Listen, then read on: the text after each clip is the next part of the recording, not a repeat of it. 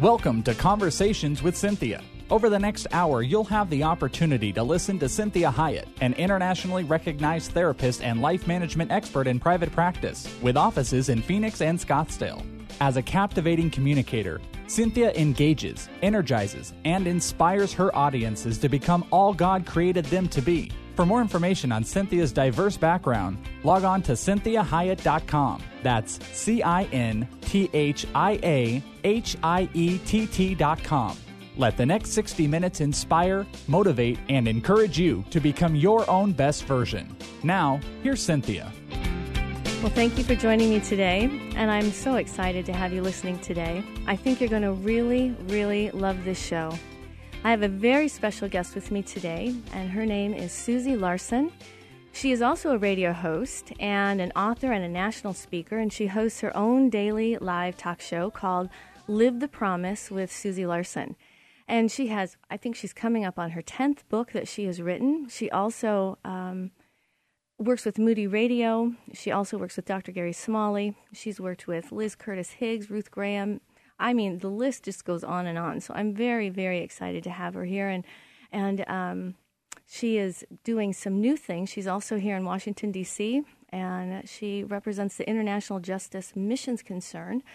And this is meetings with Congress as a part of the efforts to abolish and prevent human trafficking and slavery. So she's got a lot going on, and I'm very thankful, Susie, that you are taking time out of your day to just be on this show, and I know that the listeners are going to be so excited to hear what you have to say. So if you could just say hello. Cynthia, just honor to be with you and I talked for the first time, I think it was a couple months ago. Yes. We were automatically kindred spirits, so I'm super honored to be with you today. Well, thank you. Well, you know, it was so amazing when we did speak because, you know, we really talked about this idea of triumphs through trials, and that as Christians, you know, a lot of times we talk about suffering, but we don't really get to talk about just the daily suffering and just the difficulties that life brings. And sometimes these difficulties are not necessarily, you know, God-inspired. They're just part of living on this planet, and God can still use everything to work together for our good. And so you just have a remarkable story of how you even got into media. Yeah, you know, that is really, really true because I grew up in a large family, a wonderful large family, wonderful parents, and they were engaged with us, and, you know, it was really a precious growing up time. But still, a couple of things happened when I was a young girl at the hands of teenage boys that forever marked my sense of self. I didn't have a sense of, I wasn't a Christian. As a child, I grew up in a denomination where God was very real. I didn't have a personal knowledge of Jesus as my Savior at all. And just, but again, loving family and God was real, but that's really all I really knew.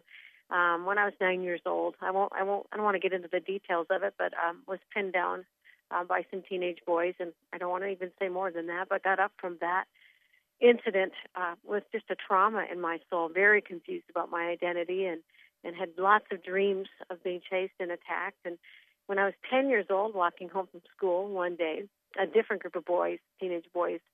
I was crossing a baseball field to get home, and they were sitting in the dugout. I'm quite sure they were high on something because I was like 4 feet tall. I was a small girl, and they ran after me and knocked me down and beat me up. They punched me and kicked me, pulled fistfuls of hair out, and I was curled in a ball, screaming, crying, and truly got up from that place so traumatized. And the lies that came out of those two incidents. That you have no worth and you're never safe.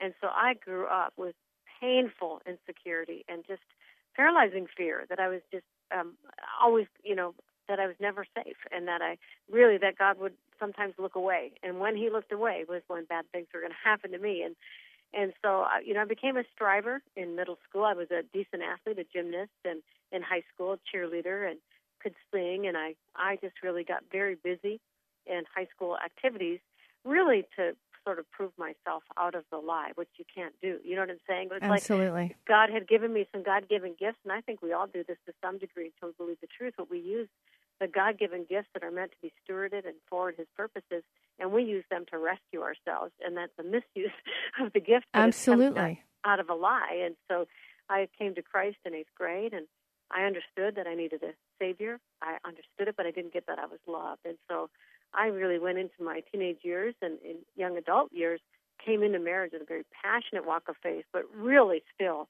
trying to prove myself. I had a passionate walk of faith, but it was really more about what I could do for God because of what he'd done for me on the cross, which in essence is accurate, but truly when you're striving out of a lie, you're not enjoying his love. And so things took a turn in the early years of marriage, but that sort of gets you up to speed. Well, I think that's amazing when you bring up this whole idea of lies, because when I talk with clients or speak about worth and value, one of the things I really focus on is this idea that the enemy, his greatest lie is to tell us that we actually can increase or decrease our value. Mm-hmm. And when I talk to clients, I say, you know, if I give you a $100 bill, it's always $100, no matter where it's been used, what it's been used for, where it's been, how dirty it is, how crumpled up it is. It's always $100. And so the enemy wants to tell us that what happens to us, what we've done, what we don't have, what we should have, somehow affects our worth and value. And then you're right.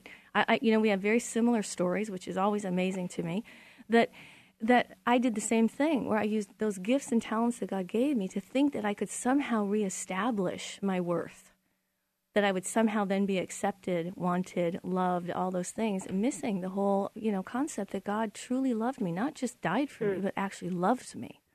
Yeah. I mean, he sings over us. Yes. And he enjoys us. Yes. And, so if you jump ahead and married a wonderful, godly man, and we got pregnant on our honeymoon, we were going to wait to have kids, but through the pregnancy found out I had endometriosis, and they said, have your kids now because you'll have a hysterectomy in your 20s, which I ended up having. And I probably don't have time to get into it too much, but high-risk pregnancies, months on bed rest. Right. Here again, all my striving sort of came to naught because I had to go on bed rest to save these precious little babies in my womb. And it confronted my striving because I wasn't able to do it. And during our third pregnancy, I was on bed rest for 6 months with a 1- and a 3-year-old, and we were financially absolutely going broke. One day, the doctor let me up. I was probably 6 months along now, so I've been in bed for 3 months. And the doc said, let's test the waters because I was getting pretty depressed. And all my friends seemed like the haves, and I felt like have-not. I mean, they had their health, they had money, they were able to be up and around, and I was a debt to society because everybody had to help us. And it was just, it confronted every insecurity in me. Well, the one day I got up, met some girlfriends from college, and it was a fall day. We walked along a path on a river and had lunch. It was glorious, but I was contracting by that night, and within 2 weeks of that time, my face started to go numb, and I started to have some neurological issues.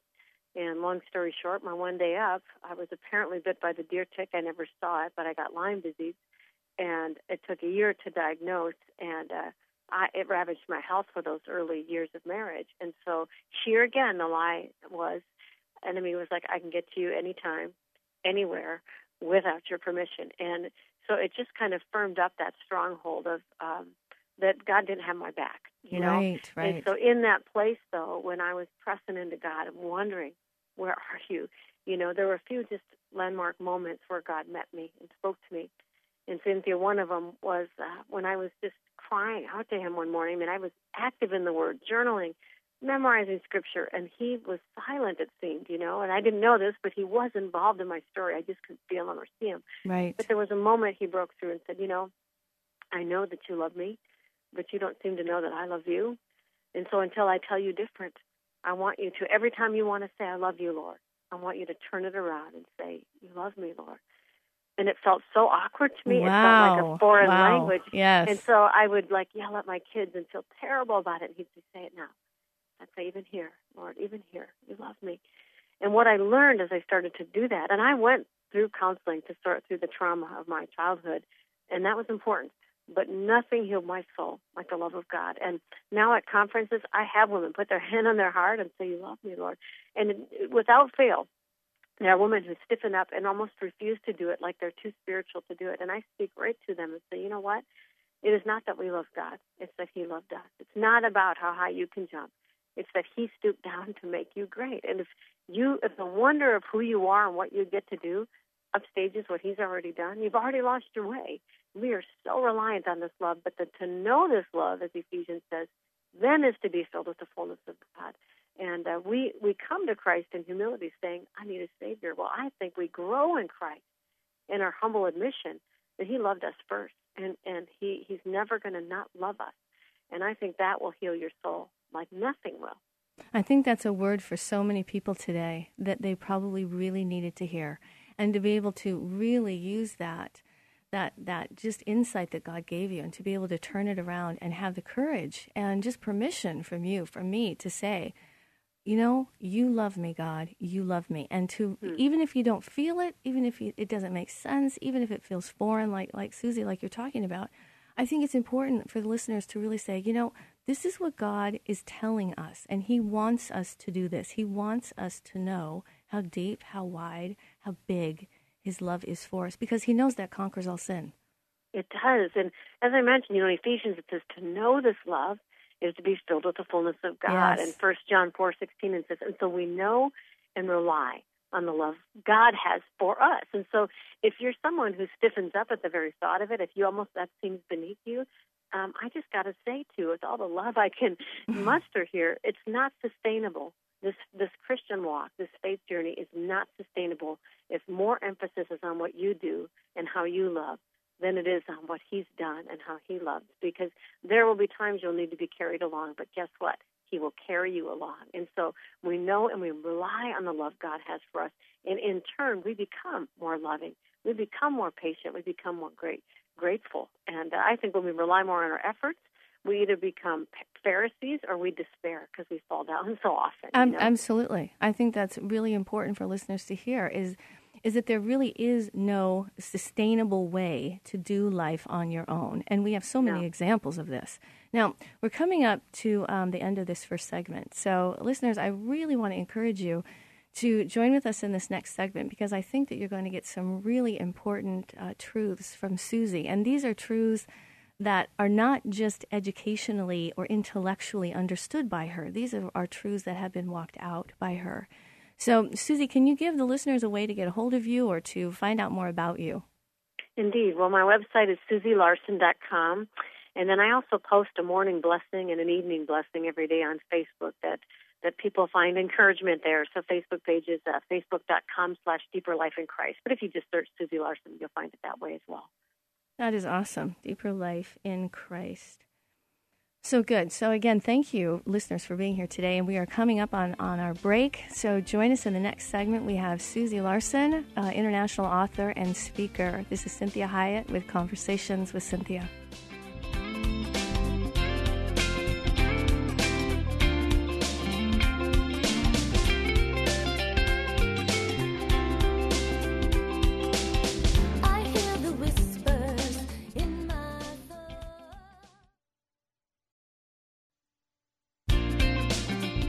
Well, welcome back to Conversations with Cynthia. This is Cynthia Hyatt, and I am so glad you joined me today, and you will be very happy that you joined me as well. I have Susie Larson, who is a very famous international author and speaker. She has 9 books. I think she's working on her 10th one now, and she just has a great life story. And you know, if you've listened to my show at all, you know how important life stories are. And that everybody has a life story. And I'm always telling my clients, anybody I know, that, you know, you don't leave this planet without a really big story. And that your story is valuable, and it's worthy of being heard. And so when we hear other people's stories, we get to kind of recognize, wow, they're going through some of the same things I am, or maybe they're going through something I will go through, or that's how I got through it. So, Susie, thank you so much for being here today. So good to be with you, dear sister. Thank you. And I, you know, you told a lot of your story in the last segment, and so maybe you can just kind of pick up from there on how that's being integrated and how you did that. I mean, especially as a young child, that was some really big things that you had to endure. Well, you know, picking up where I left off, here I'm a young mom with 3 little kids. Now, remember, I've been on bed rest for 3 months of one pregnancy, 6 months of another. And so my dear friends, I kind of almost used them up, which was so painful for me because they were bringing meals, but 6 months is a long time to do that. And, you know, getting bit by the deer tick unknowingly during the pregnancy, I delivered our 3rd son, and then my health went absolutely downhill.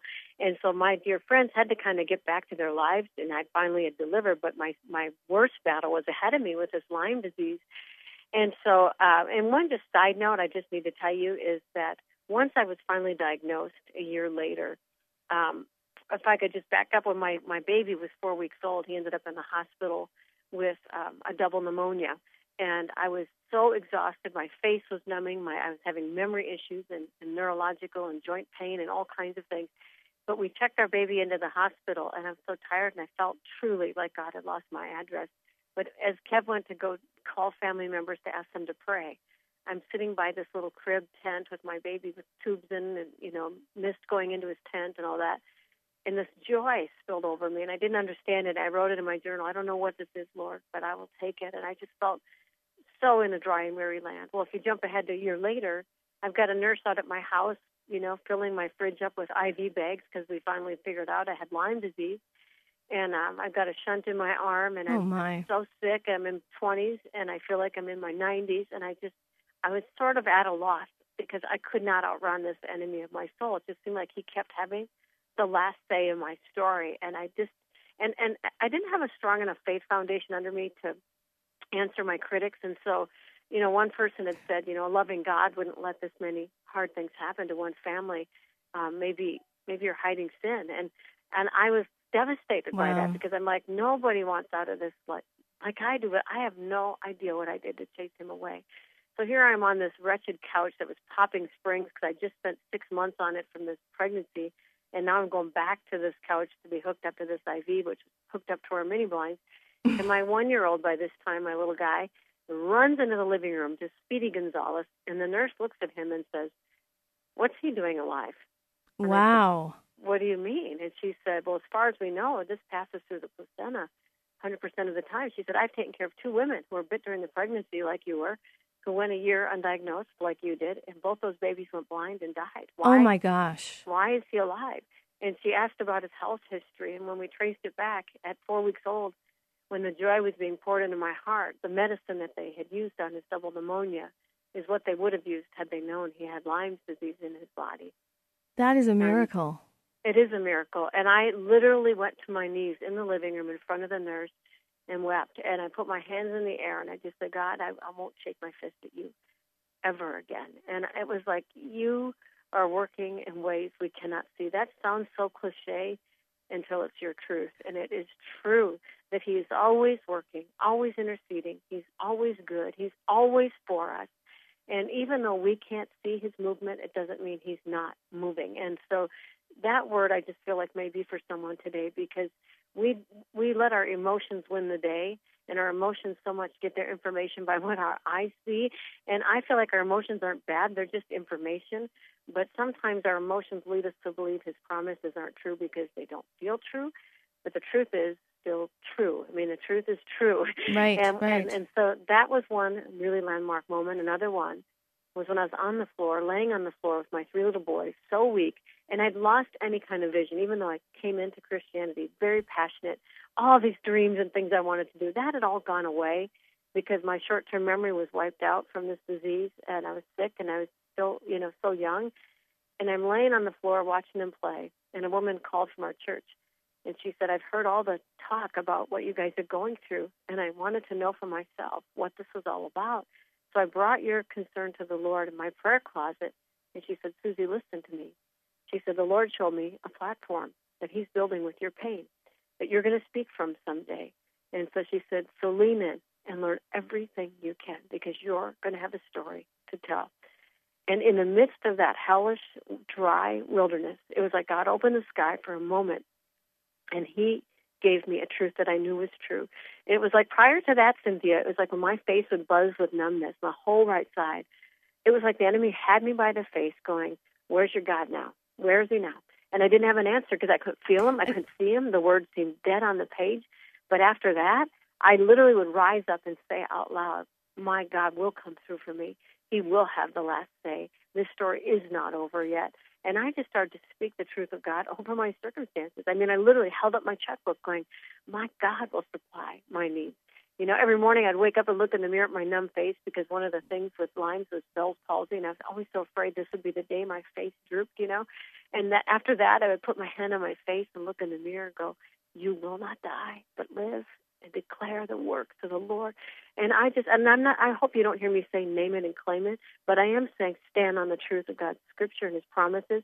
He gave me permission to believe that my story wasn't over yet, that this sickness wouldn't end in death. And so I rose up and started to speak life. And faith rose up in me in a significant way. Well, I think that, you know, what I'm hearing is so amazing, because this also this portion that I think needs to be encouraged is this idea of praying people. Yeah. And that when people are praying for us, a lot of times they don't get the affirmation that they need. But, you know, that was a gift from God, that God had heard your prayers, and there was somebody standing in the gap for you that heard and was able to come alongside and encourage, you know, what you kind of were hearing in some ways in your spirit already. But it was, you know, to really hear that said to you and for her to really encourage you in that manner. It is huge. It's huge. And we forget, I mean, I forget about that. I have to admit, I'm not great all the time about praying. And I love to pray, and I pray with my clients every day. But when it comes to me or to like my, you know, my husband or, you know, close friends, many times I forget to do that with them. And I forget that, wow, I could be a real conduit for them in terms of really ushering in faith from God, because I also know them and I care about them and I love them. Well, can you see why the enemy keeps us so tied up in our issues? Absolutely. Now, you know, our fears matter, but I think there's a point where you can coddle your fears to a point of rebelliousness. Absolutely, absolutely. And my heart and passion as I travel around, Cynthia, is that women would be mobilized to be this righteous army. Men too, but I speak mostly to women. But I just want to say, I was the poster child for captivity, for fear, for insecurity. See, this is. I have to end this on this hard break. But this is where we're going to start up in the next break, this issue of fear and how the enemy distracts us. So this is Conversations with Cynthia. Thank you for joining me, and please listen in the next two segments as you continue to hear the wonderful, amazing miracles that God has done in the life through Susie Larson. I hear the whispers in my soul. Well, welcome back. This is Cynthia Hyatt. And this is Conversations with Cynthia, and I'm so glad you joined me today. I think you're going to really appreciate my guest, all the way from Washington, D.C., all the way from the East Coast. This is Susie Larson, and one of the ways that you can get a hold of her and see her website is susielarson.com, and Susie is spelled with an S, so it's SUSIELARSON.com. She also does wonderful inspirational things on Facebook, so she does a morning blessing and an afternoon blessing, and they really are a blessing. And that is Deeper Life in Christ on Facebook. So I really encourage you to visit that. If you have not heard this show and you're just joining us right now, you can listen to it in its entirety on my website at cynthiahyatt.com. That's CINTHIAHIETT.com. And the podcasts are there, so you can listen to the entire show. So, Susie, thank you for being here again. And we left off talking about, you know, you gave us this incredible life story of so much hardship, tribulation, and miracles at the same time. And the idea that fear is so crippling, especially to us as women, and that many times we fall into that, and it can be such a distraction. You know, it can, and one of my passions is that we would not only walk out our salvation, but we would walk out in freedom, because I believe, Cynthia, that many Christians who are saved are going to live and die and realize I was saved, but I wasn't free. And I lived in constant reaction to my fears, my issues, my insecurities. But you know what? Heaven, as glorious as it is, the Holy Spirit is also inhabits us now to untangle our fears, to heal our soul. I mean, it is possible to experience a measure of wholeness, of healing. I mean, you're living proof of that. I'm living proof of that. And as God gets into our soul and untangles our fears, and puts a fire in our belly, we become the world changers he intended us to be. And so I'm super passionate about that. And I think it's in Psalms, it talks about how the Israelites refused to believe God's promise to love and care for them, so they stayed in their tents and grumbled and refused to obey the Lord. So it's like, for one thing, they didn't believe that God had a promised land for them and a promise written over their life. They refused to believe it. So instead, they sat in their tents, so they weren't mobilized. They grumbled about their lives as if they were offended by God when he was the one who offered a promise. They had the unbelief to not lay hold of it. And then they refused to obey him.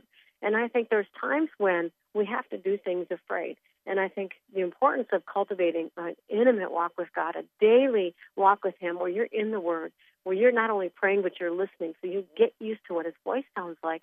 Just do the next thing he tells you to, today, and he'll get you where you need to go tomorrow. And there's nothing like following him through the highs and the lows, because that is where you see the miracles. That's where you see his faithfulness. And I think part of our own healing happens when we tend to the needs of others as well. I think that's really important to hear. And this whole idea of fears and distraction. And really, you know, I think at the same time, we also can condemn ourselves for being afraid and feel guilty that we're afraid. And, you know, it's kind of like when I read the Bible and it says all these commandments, do not fear, do not be afraid, you know, God kind of gave me some insight, at least for me. The way that he was saying it to me was, it's like talking to a child when you say to them, oh, don't be afraid, don't fear, don't worry about this. It's not like he's saying, don't be afraid, like he's mad at us, you know, and it's really hearing that God is saying, I have it all in control, even though it doesn't look like it to you. There's a much bigger picture going on. And that's what your story is all about, is that there are so many things God was doing that you didn't know or couldn't conceive of, and you had to trust. I love that, and I totally agree with you about God's tone, because he is always for us. And, yes. So I pray that you hear that listening today, that this is always invitation, not obligation. Hear that God invites us to trust him more. He is so very good. But my point is, I've studied the Israelites because fear is still an issue with me. I feel like I've come so far, and there's times I'm just like, oh, God, I'm so sorry that I'm feeling afraid again. And that's the tone, what you're saying. That's what I hear from him. But because I battle fear, I have studied on it, and I do believe that there is a point where you cling to your fears more than you cling to the promises of God. It does become an act of disobedience. And this is not, there's no condemnation, but to understand that his promises are truer even than your fears. And we open up room for the enemy to lie to us further. And so we're coming up on another break. This one goes so short. So listeners, I want to encourage you to stay with us. We're going to finish out this show with Susie Larson and talking about this whole idea of overcoming fear, how to overcome fear. And it isn't like I overcome it and then I'm done having to battle it, which is what Susie just said. She still works on that. And so I want to encourage you, if you haven't heard the entire show, you can listen to it on my website, which is cynthiahyatt.com. And Susie, give us the information about how to get a hold of you again. Website is the easiest way, susielarson.com. And then the Facebook. Yes, facebook.com/Deeper Life in Christ. Otherwise, you can search Susie Larson. There's a few of them on there, but I think you'll find mine. Awesome. Okay, so I so appreciate, listeners, that you're here with us today, and I want you to encourage you to stay with us. This is Cynthia Hyatt with Cynthia Conversations with Cynthia, and thank you again for joining us.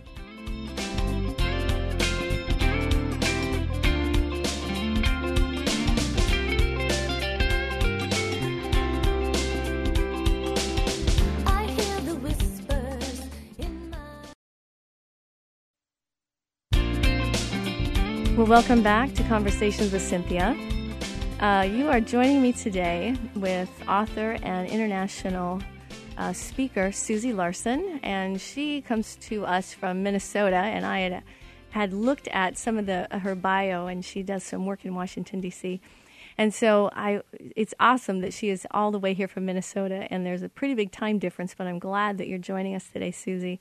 And we kind of left off with your life story talking about this whole idea of fear and how we as Christians manage fear. Yeah, and this is such a common thing for us, and I loved what you had said about the sense of God's tone to you when you read Scripture. It says, do not fear, you know, do not let your hearts be troubled. This is a tender, loving Father, and this is an invitation to trust him.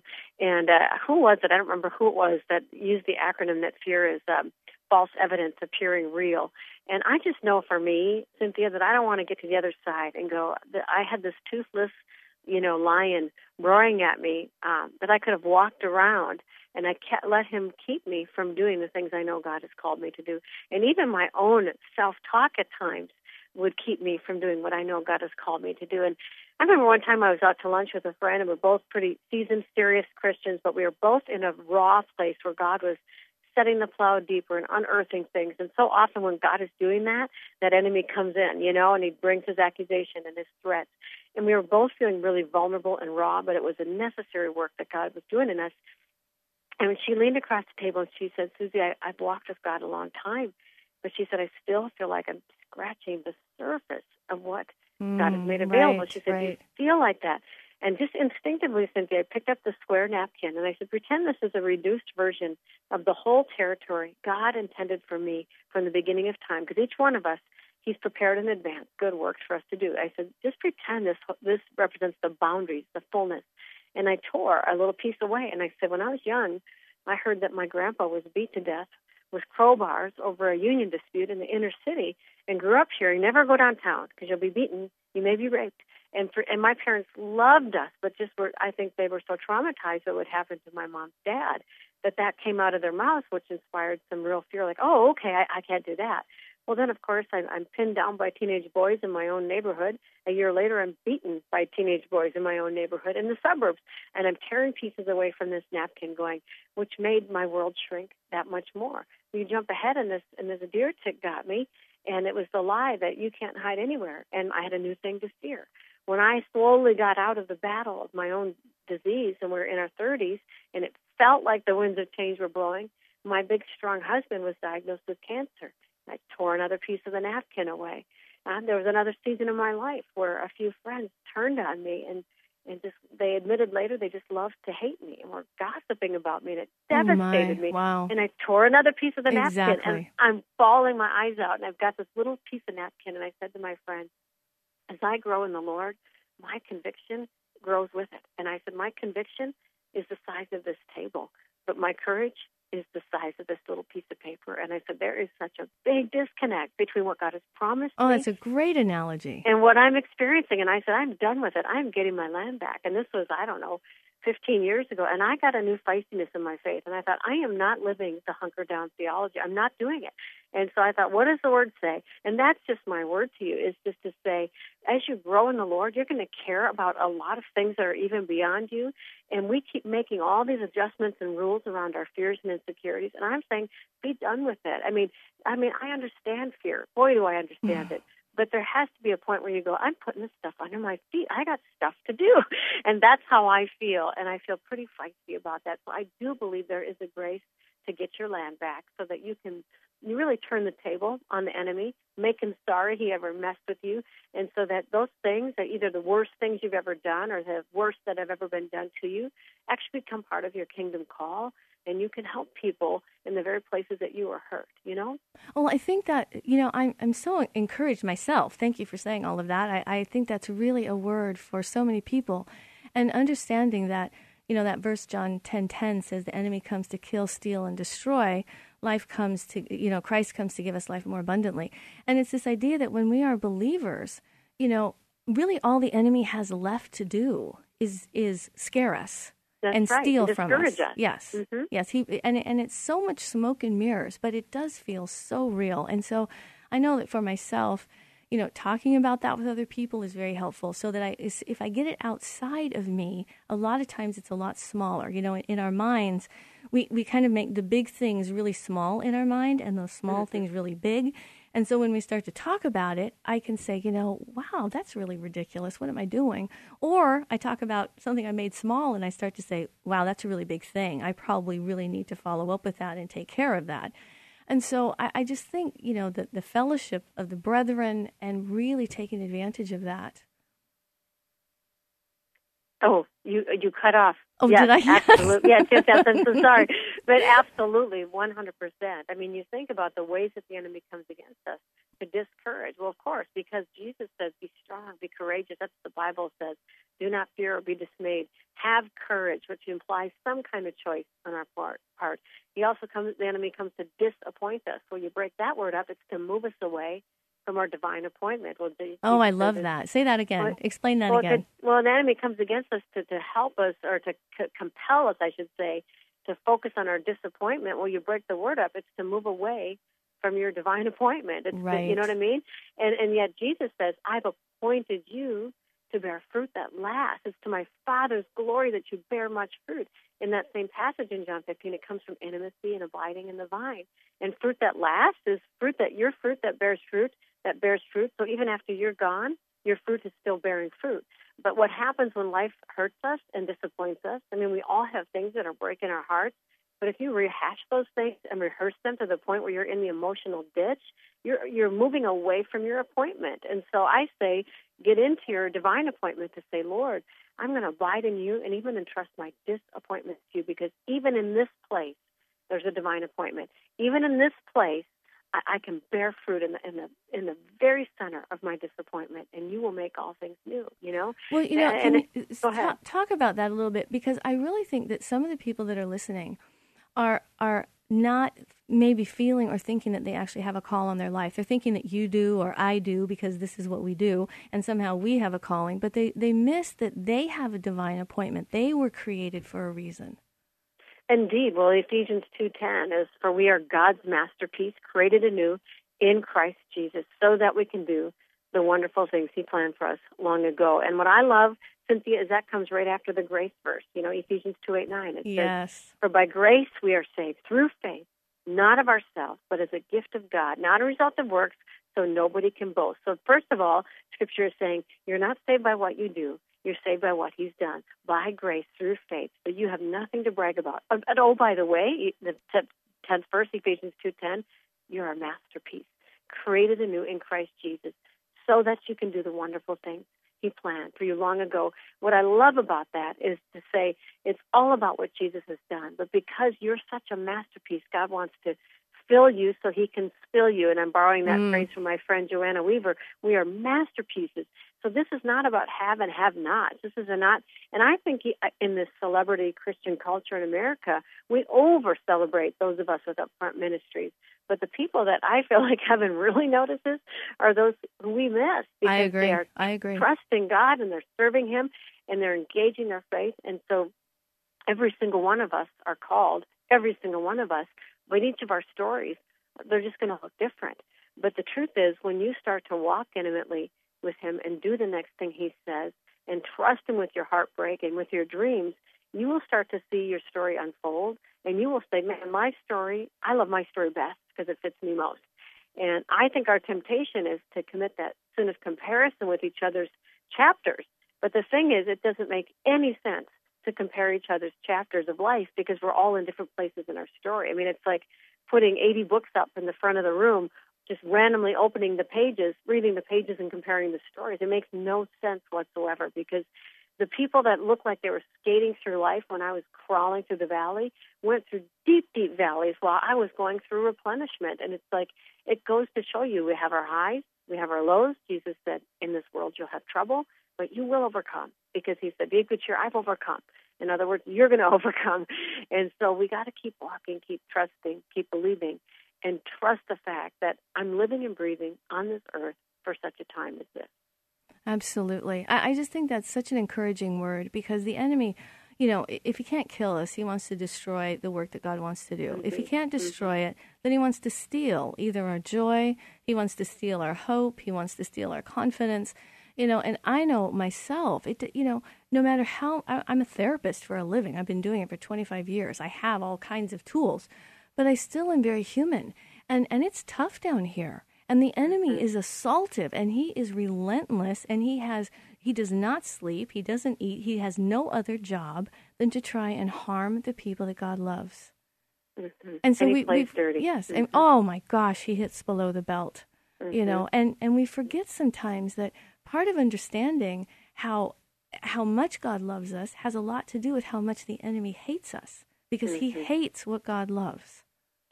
And the good news is that these aren't equal forces. Absolutely. You know? I mean, there's not even a comparison. Greater is he that is in us than he that is in the world. And we've got to, you know, I think where we lose heart oftentimes is we base so much on what happens in this life, but we're down here for such a short time. Eternity is long. Life on earth is short. But what we do here echoes into eternity. And so it isn't so much about getting our way, although he does give us good gifts to enjoy. Yes, he does. He does oftentimes give us the desires of our heart. And then we wonder why we're allowed to go through such hard stuff. But the goal isn't just to have it all wrapped up in a tidy bow on earth. We're not always going to have everything work out the way exactly we want. But he's better than we know. And every time we face a battle, every hardship we go through, there's a benefit for us in it somewhere. There's a takeaway. There's a victory that's possible for us. And there's an opportunity to sow into eternity in that place. And so, you know, he's allowing us to be made warriors. He's preparing us for our next place of promise. And I think if we can look up and get a vision for where God is taking us and trust that he's better than we know, we'll be able to keep walking, you know?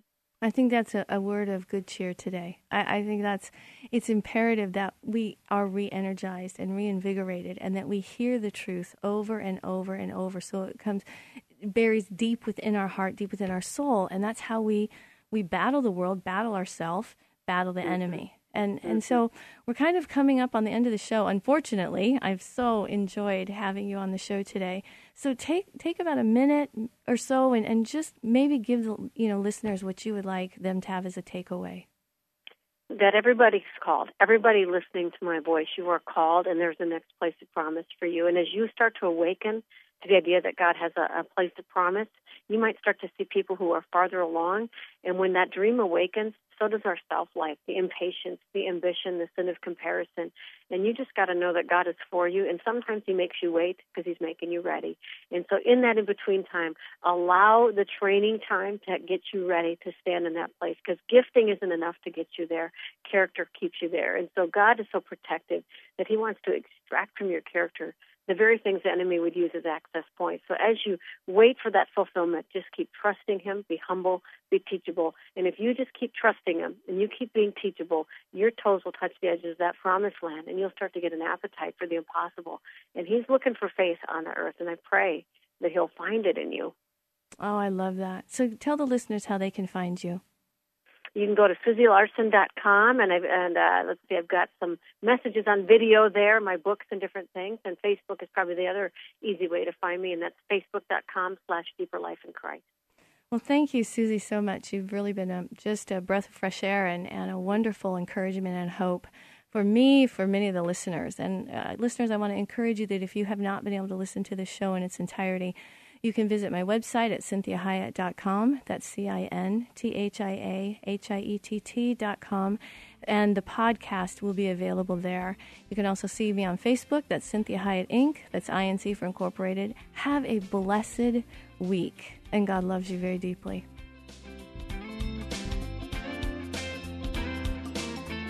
We hope this past hour has been encouraging, motivating, and inspiring to you. We'd like to remind listeners that this show isn't a replacement for professional counseling or therapy. The messages and teachings shared during this show are given as a way to teach listeners with ideas and insights about how to become your own best version. Cynthia is available as a keynote or guest speaker for corporate or spiritual events. To contact Cynthia, go to cynthiahyatt.com. If you missed any part of this program, you can hear a replay at any time at faithtalk1360.com. Join us again next Sunday at 4 p.m. for Conversations with Cynthia on Faith Talk 1360 KPXQ.